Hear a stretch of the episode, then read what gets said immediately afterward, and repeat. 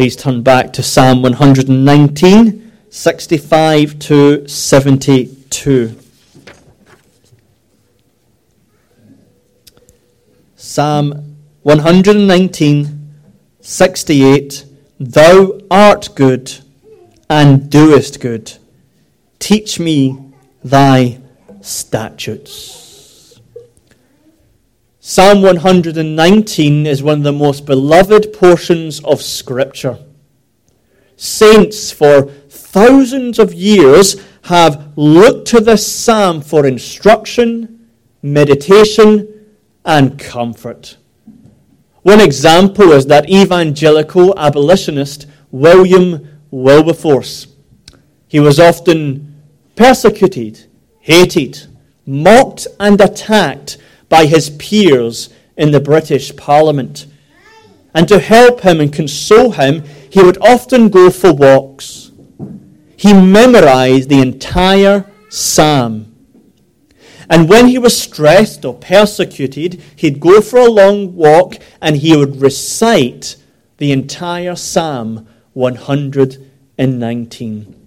And as he did so, he found no matter the opposition, no matter how discouraged he was, he found comfort and help from this psalm. But this psalm is also known for its structure. It is an acrostic structure divided into 22 sections. Each section begins with one of the 22 letters of the Hebrew alphabet. Each section has eight verses, and every verse begins with the letter of the Hebrew alphabet according to that section. And of course, we do not see that in English, and it would be extremely difficult to do that in our English language.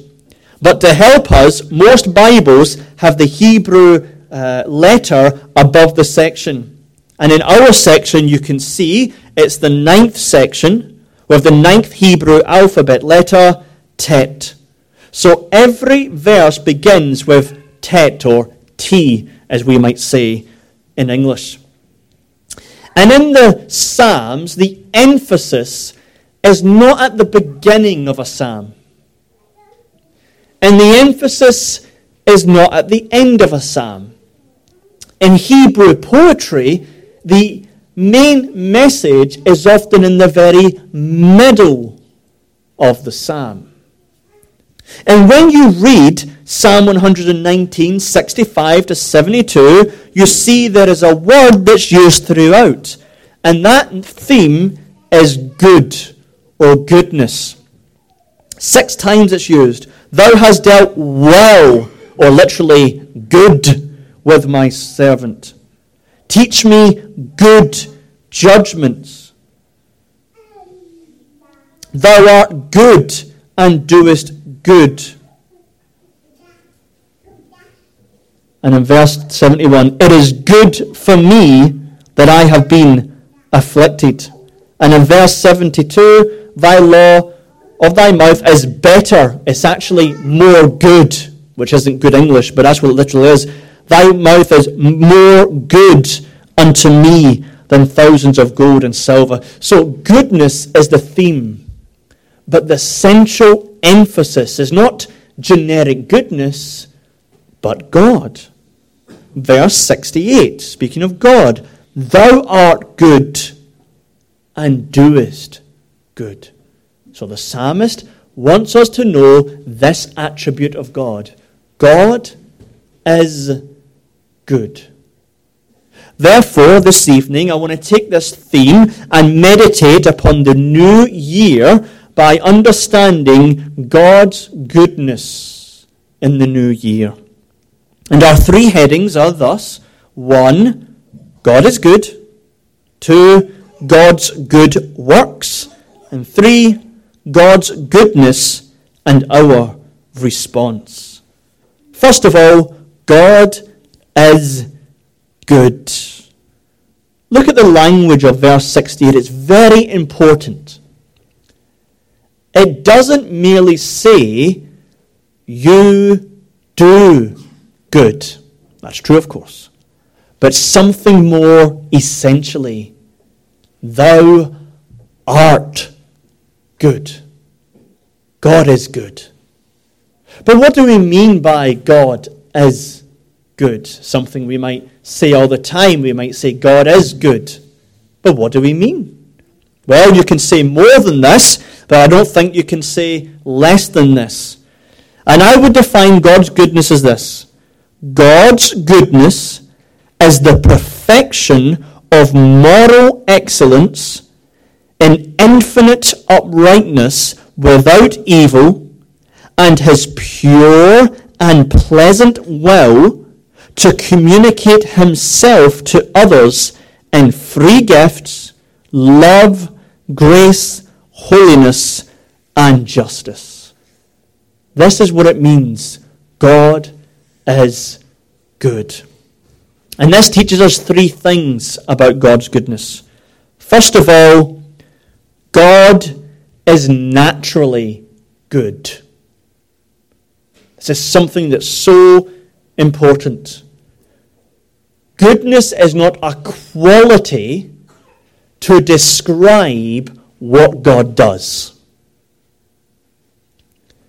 God's very being, his essence, his nature is goodness. The Bible says that God is spirit, John 4. He doesn't have a body, he is spirit. And spirit is a simple, undivided essence. The Bible teaches that he is light. God is light. 1 Timothy 6 and 1 John chapter 1. And it also teaches that he is one. Deuteronomy 6, we know the Shema, the Lord is one. He is one. He is light and he is spirit. This means, therefore, God's entire, undivided being is goodness. God is not partly good. He is not mostly good. He is entirely good. And the glory of this goodness is that He of Himself is good, and no one else is good apart from Him. You remember the rich young ruler in Mark chapter 10. This rich young ruler comes to Jesus Christ and says, Good Teacher, what must I do to inherit eternal life? And Jesus Christ says, Why do you call me good? No one is good but God only. Now, he's not denying that he is God there. We can't go into it into detail, but you remember from the sermon on that passage that he's saying, You do not know what you speak of.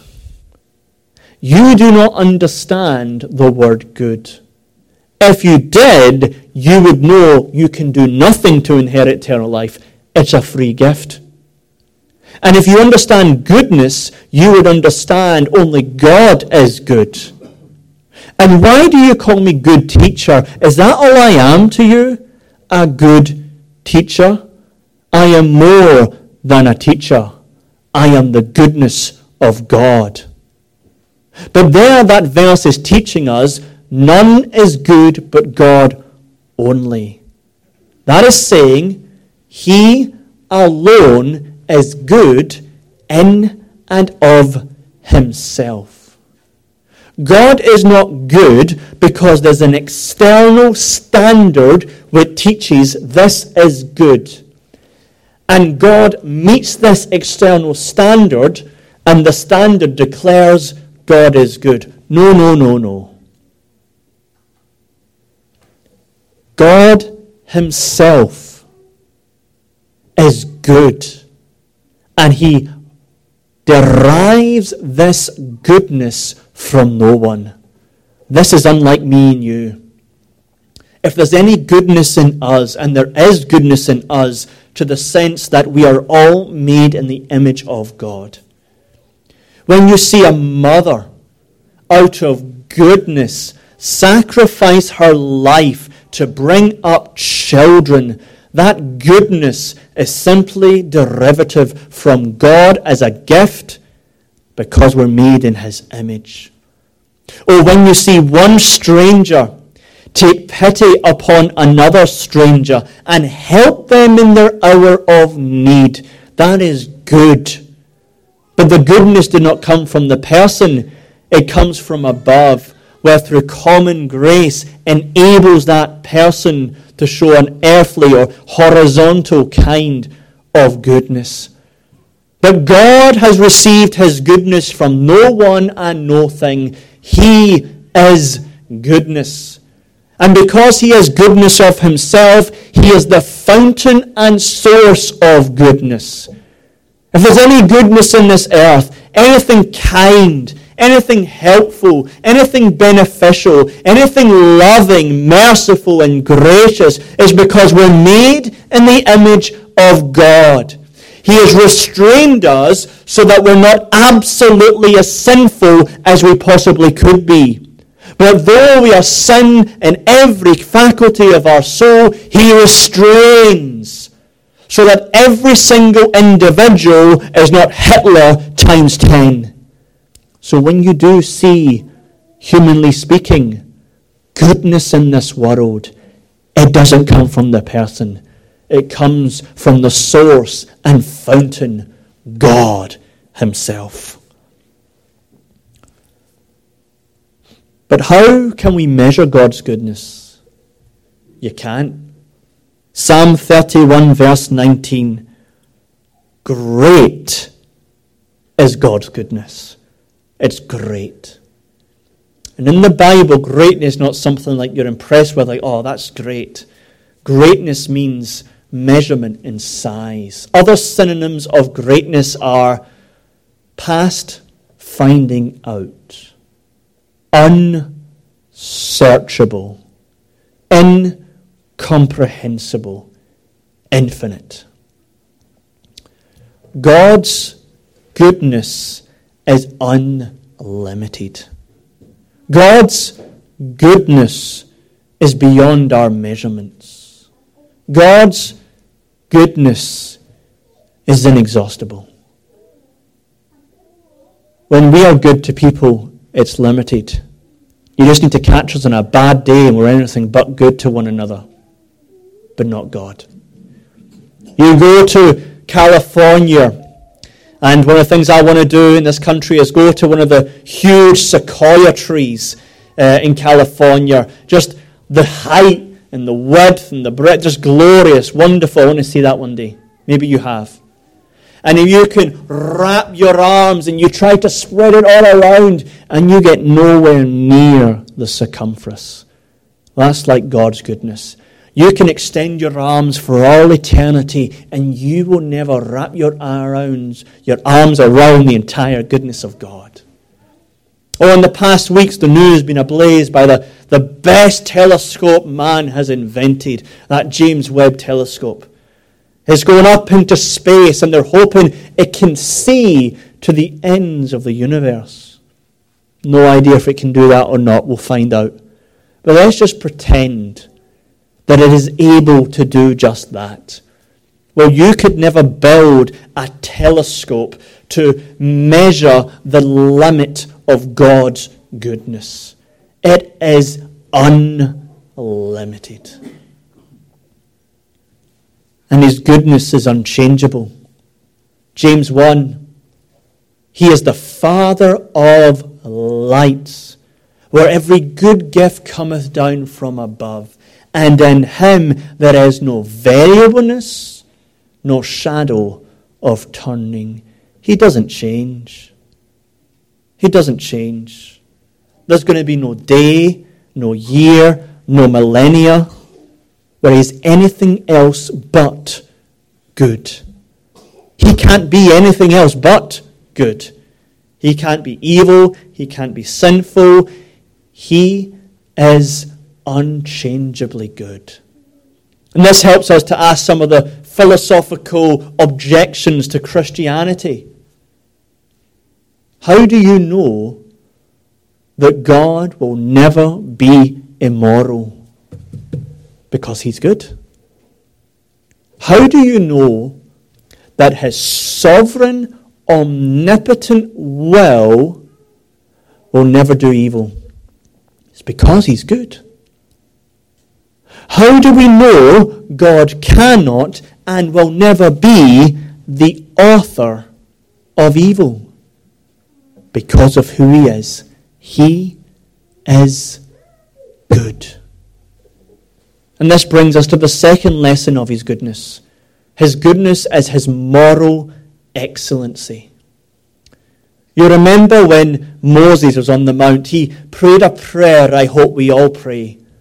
Lord, show us thy glory.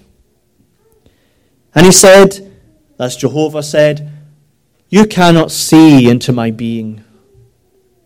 If you were to see me as I am in all my glory, you would be obliterated. But I will reveal myself to you. And in Exodus 33:19, he says, I will make all my goodness pass before thee. And when he reveals his goodness, it's the revelation of his moral character. And so, goodness in God is the summary of his moral character. For when he does reveal himself in 34 6 of Exodus, it says, The Lord God, merciful and gracious, long suffering, abundant in goodness and truth, keeping mercy for thousands, forgiving iniquity and transgression and sin, that will by no means clear the guilty, visiting the iniquity of the fathers. He is good, which means he is morally excellent. He is merciful and gracious, long suffering and patient, abundant in truth. He will keep his promises. He is faithful. He is gracious to forgive, and he is a just, righteous, and holy God.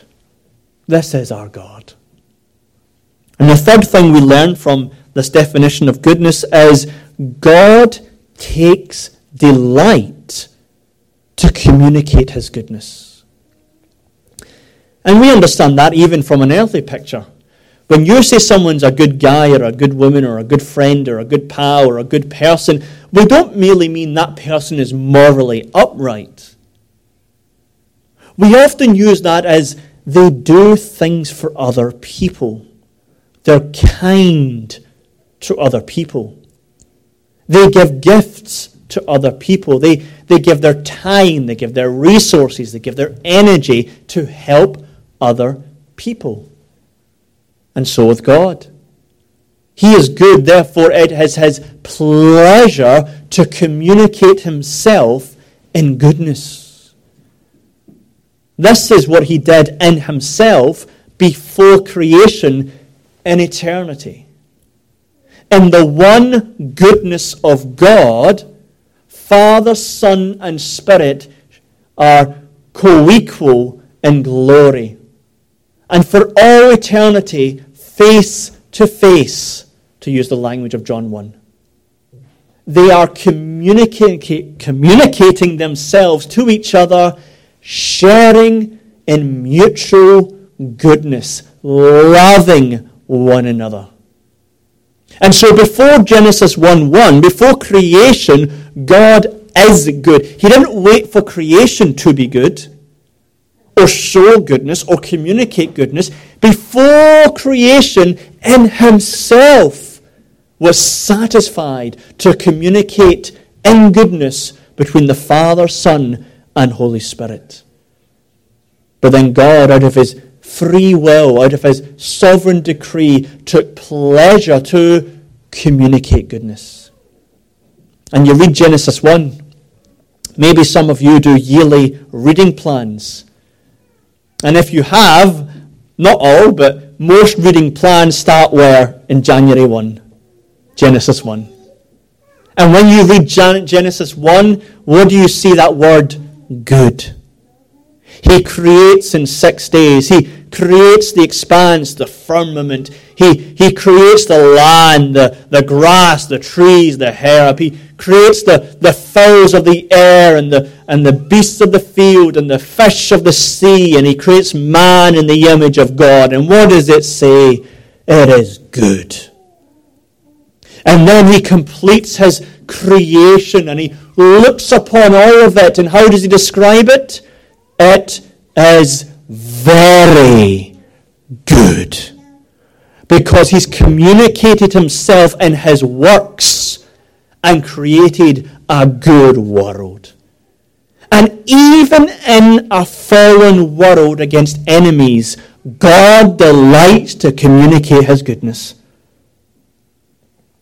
In Matthew 5, Jesus is teaching Christian discipleship. What does it mean to live in the kingdom of God? And Jesus says, Be like your Father in heaven. Well, how, how is our Father in heaven? You see that rain that comes down. It comes down on the just and the unjust. Do you see that sun that rises upon all? It's upon the evil and the good. You go to Acts 14 and there's pagans who worship idols. And it says, God has not left himself without witness, but he has been good to all. And we have harvest and food, and we are joyful because he has given it to us. That is our God. He is good, and he delights to communicate His goodness. That's your God, brother and sister. Our hope, our faith, our theology, our practice, our life begins and is founded upon the character of God. So the next time you think of God is good, bring some of this out to your mind and know His glory. But look at the words we have before us. We have, secondly, God's good works. Thou art good, thou doest good. God does what he does because he is who he is. As a tiger is a carnivore and his nature is carnivorous, he will eat meat. As a leopard has spots and cannot change its spots, its nature is to have spots. What's God's nature? Goodness. And therefore, everything, everything, everything God does flows out of his being. He is good, therefore, he does good. And I want to look at three ways God is good to us with the uh, picture of 2021 and 2022. God is good has been good, and will be good. So, how is God good to us? Well, first of all, He's good to us by forgiving us of all our sins in Christ. When you reflect back in 2021, what do you think your greatest problem was? I do not dismiss you may have had many, many problems in your life. You might have had spiritual problems, um, health problems, emotional problems, financial problems. I don't dismiss any of that. But what was your greatest problem? Sin. Sin. Romans 3, does it not tell us there is no one good?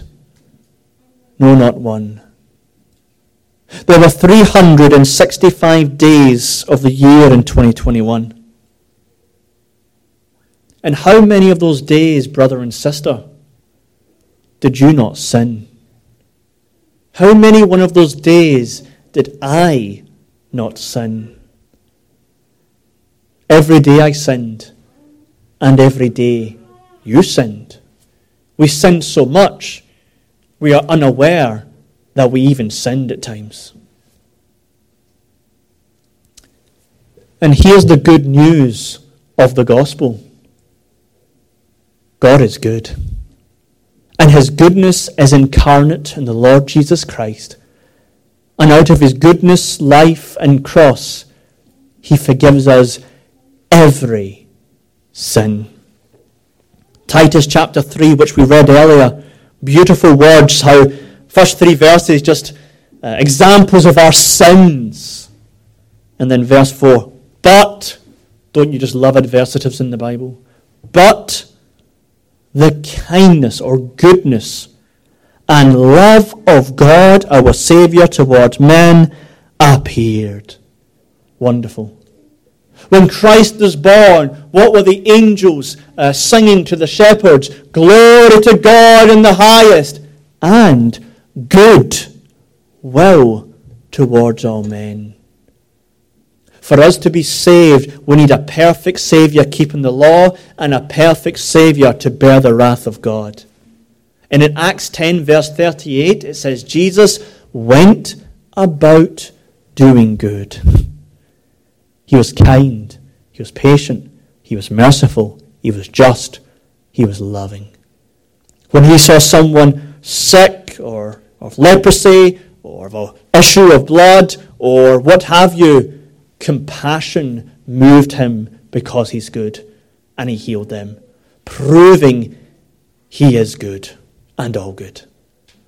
And then on the cross, God the Father comes and pours out his wrath upon him.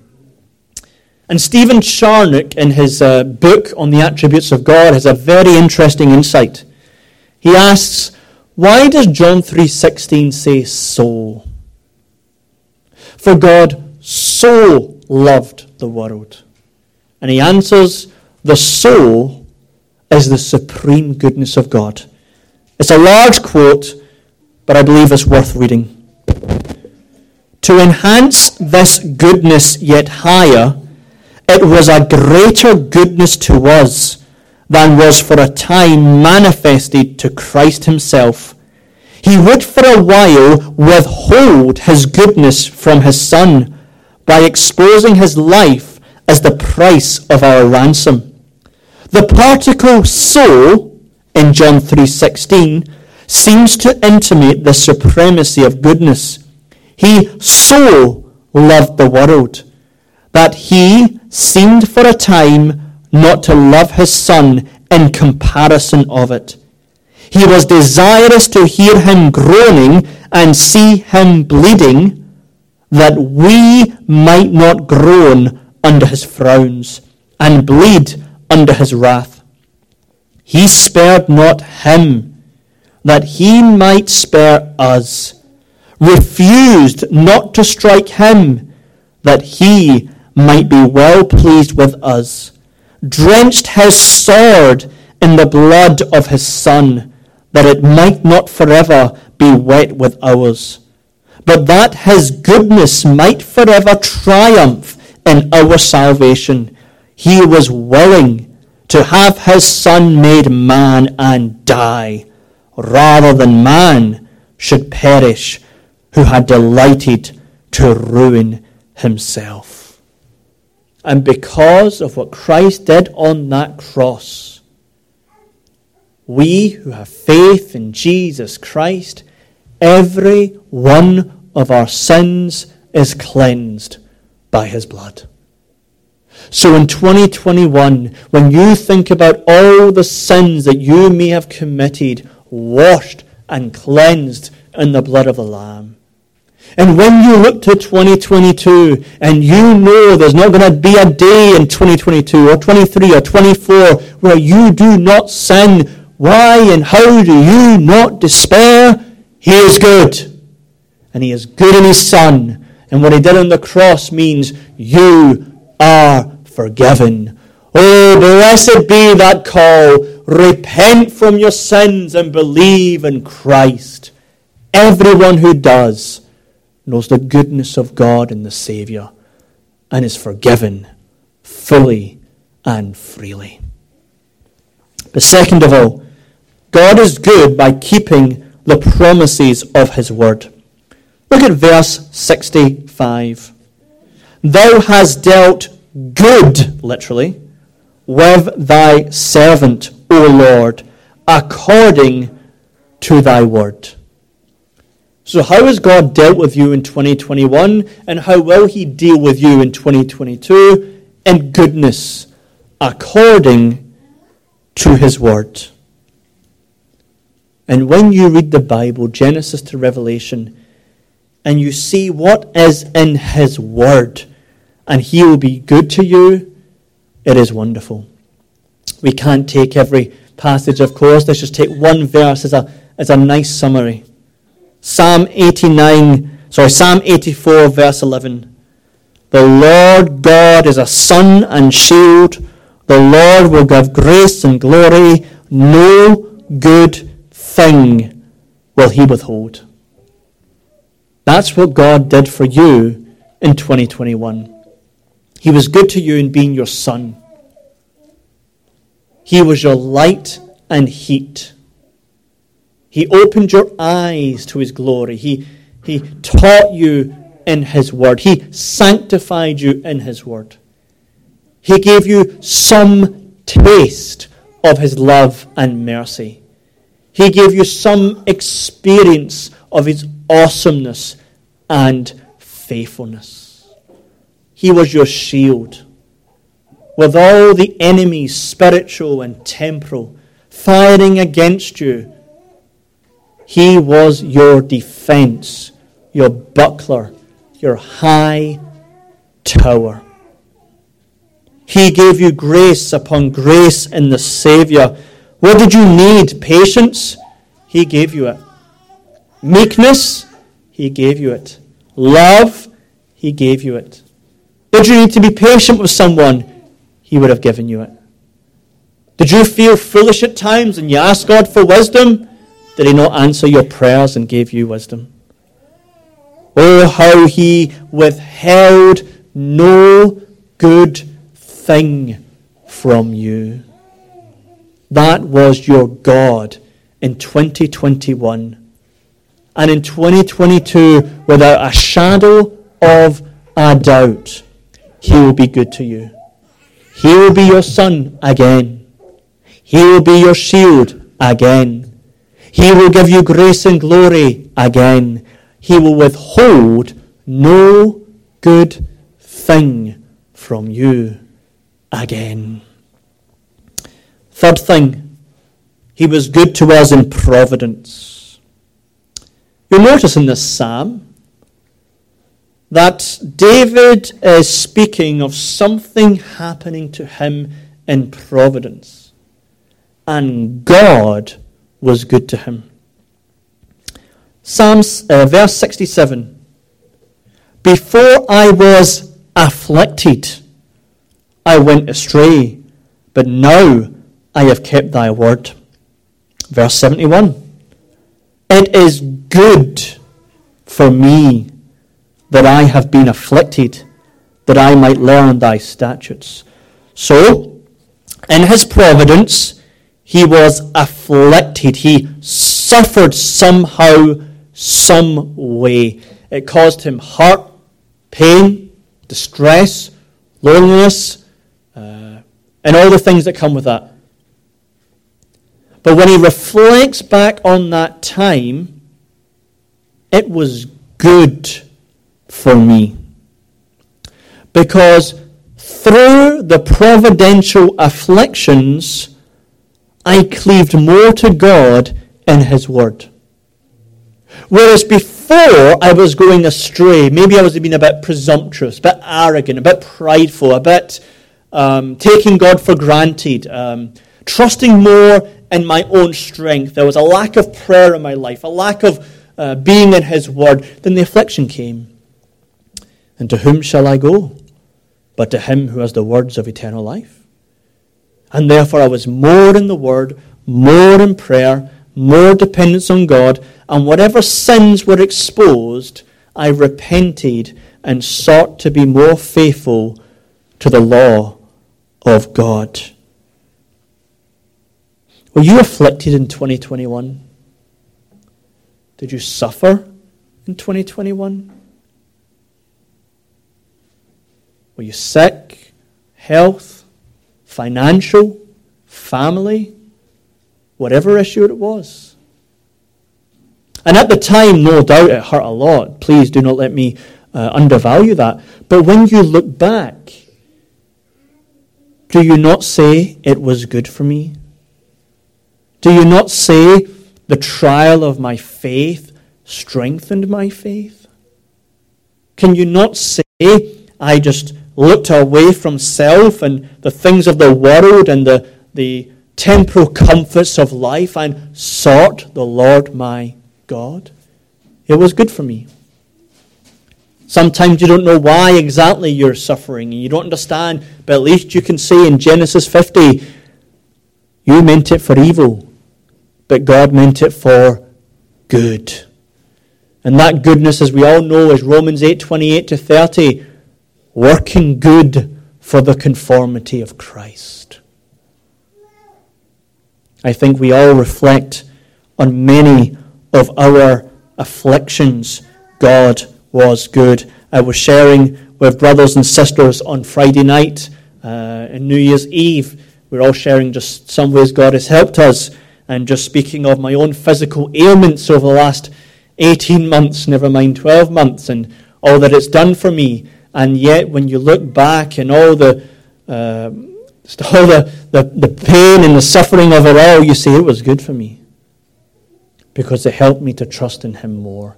And you, brother, and you, sister, no doubt you can say the same thing.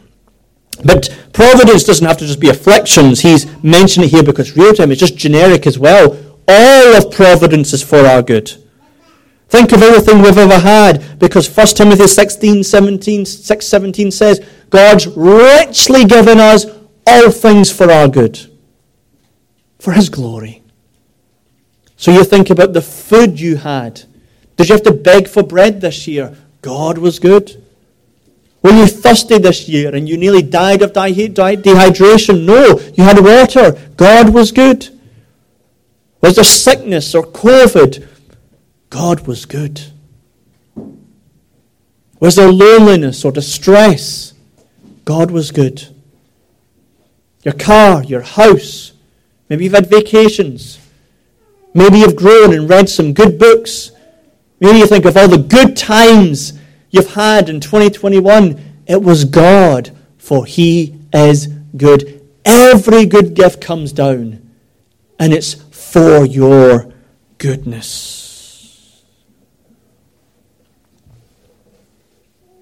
Thirdly, God's goodness in our response. How should we respond to God's goodness in 2022?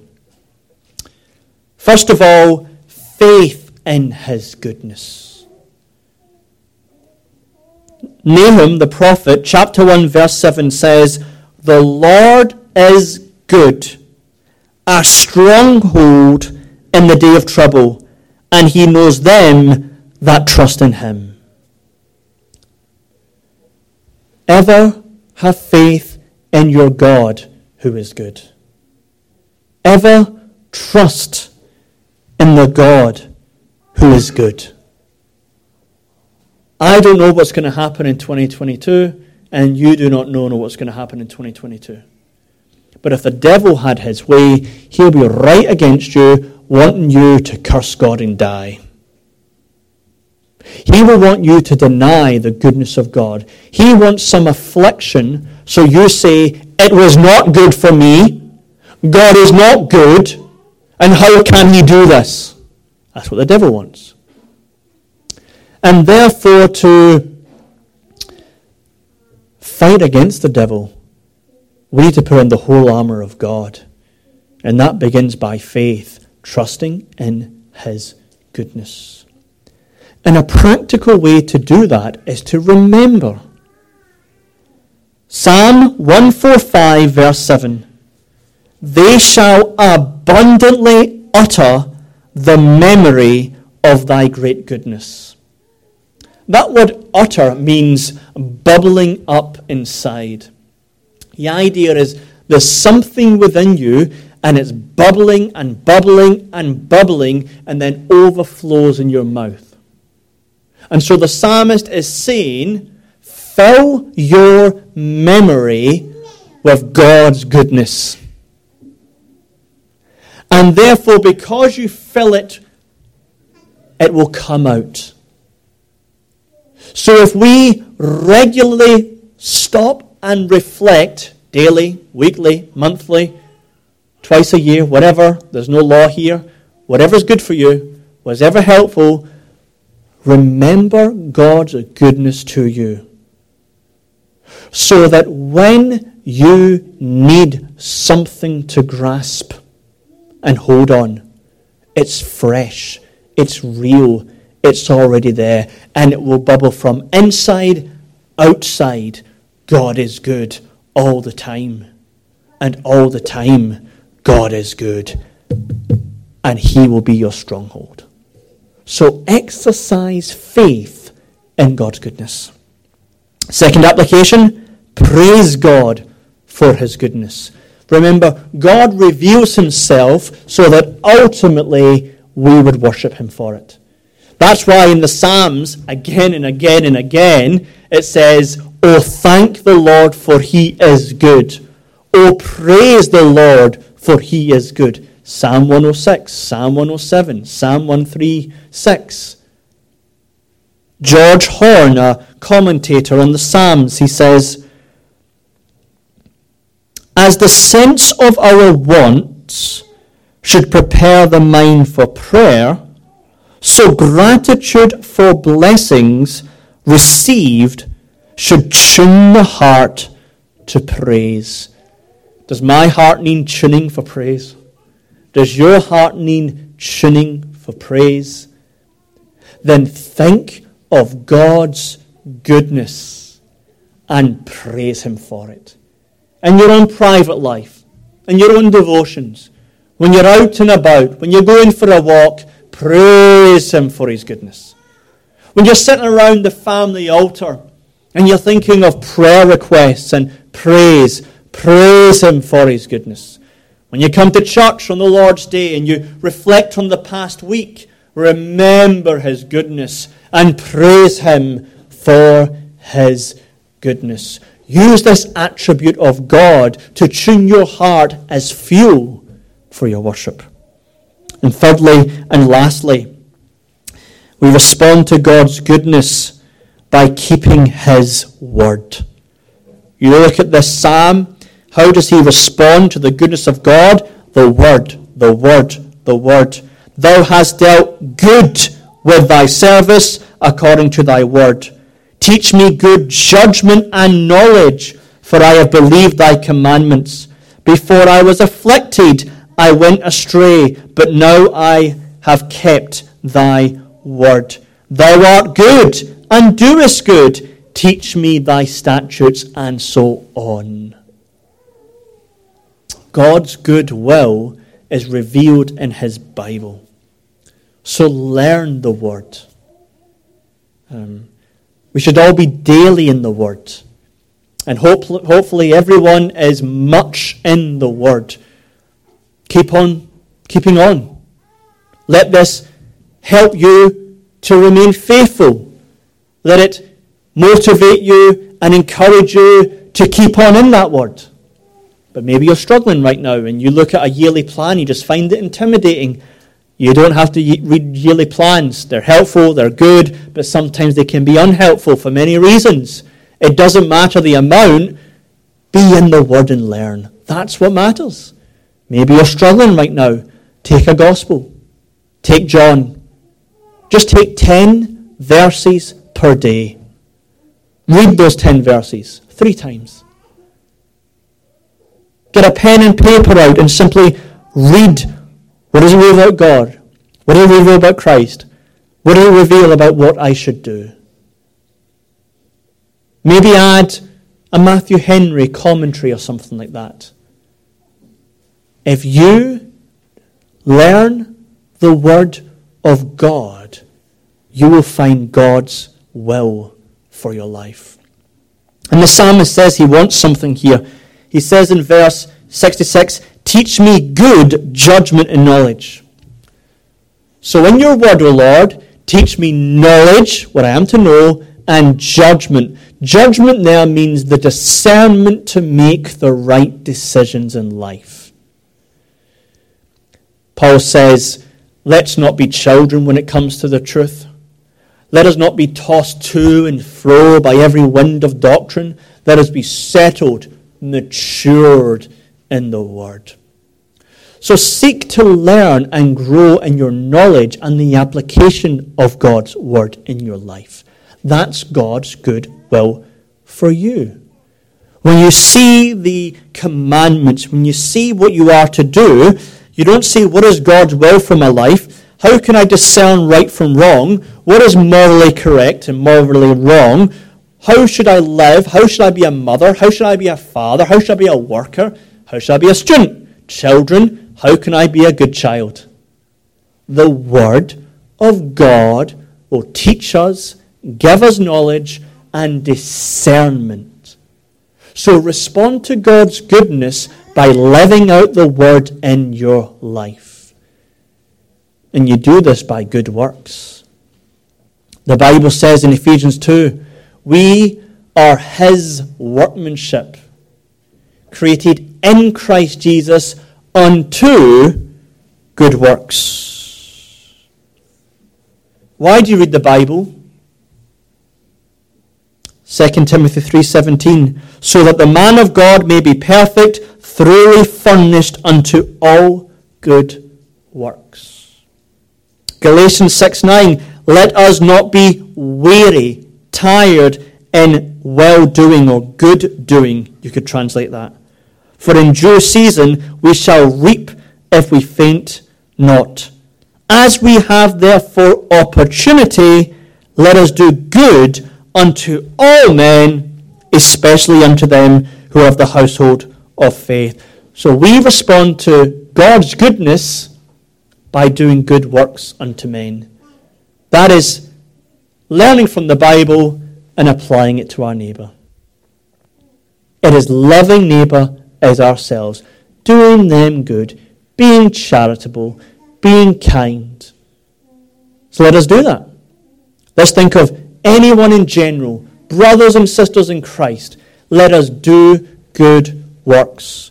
An encouragement here and there, uh, an arm on the shoulder here and there, uh, a meal out of the blue for a tired friend or a sick friend, um, someone you know who's struggling, maybe a clothing item, maybe a, a lift somewhere in the car, uh, maybe the provision of food, whatever it may be. This is God's goodness. And we can all in 2022 trust in Him. And we can respond by having faith in His goodness, praising His goodness, and using the Word to fill our lives by being zealous of good works. Let us pray. Our gracious and merciful God, we confess, Thou art good and doest good. Oh, lift up this excellency before our eyes and use it as fuel for our praise. And by thy Holy Spirit, fill us with good works, so that we would do them in the name of Christ, for thy glory, depending on the power of the Holy Spirit. In thy Son's name we pray. Amen.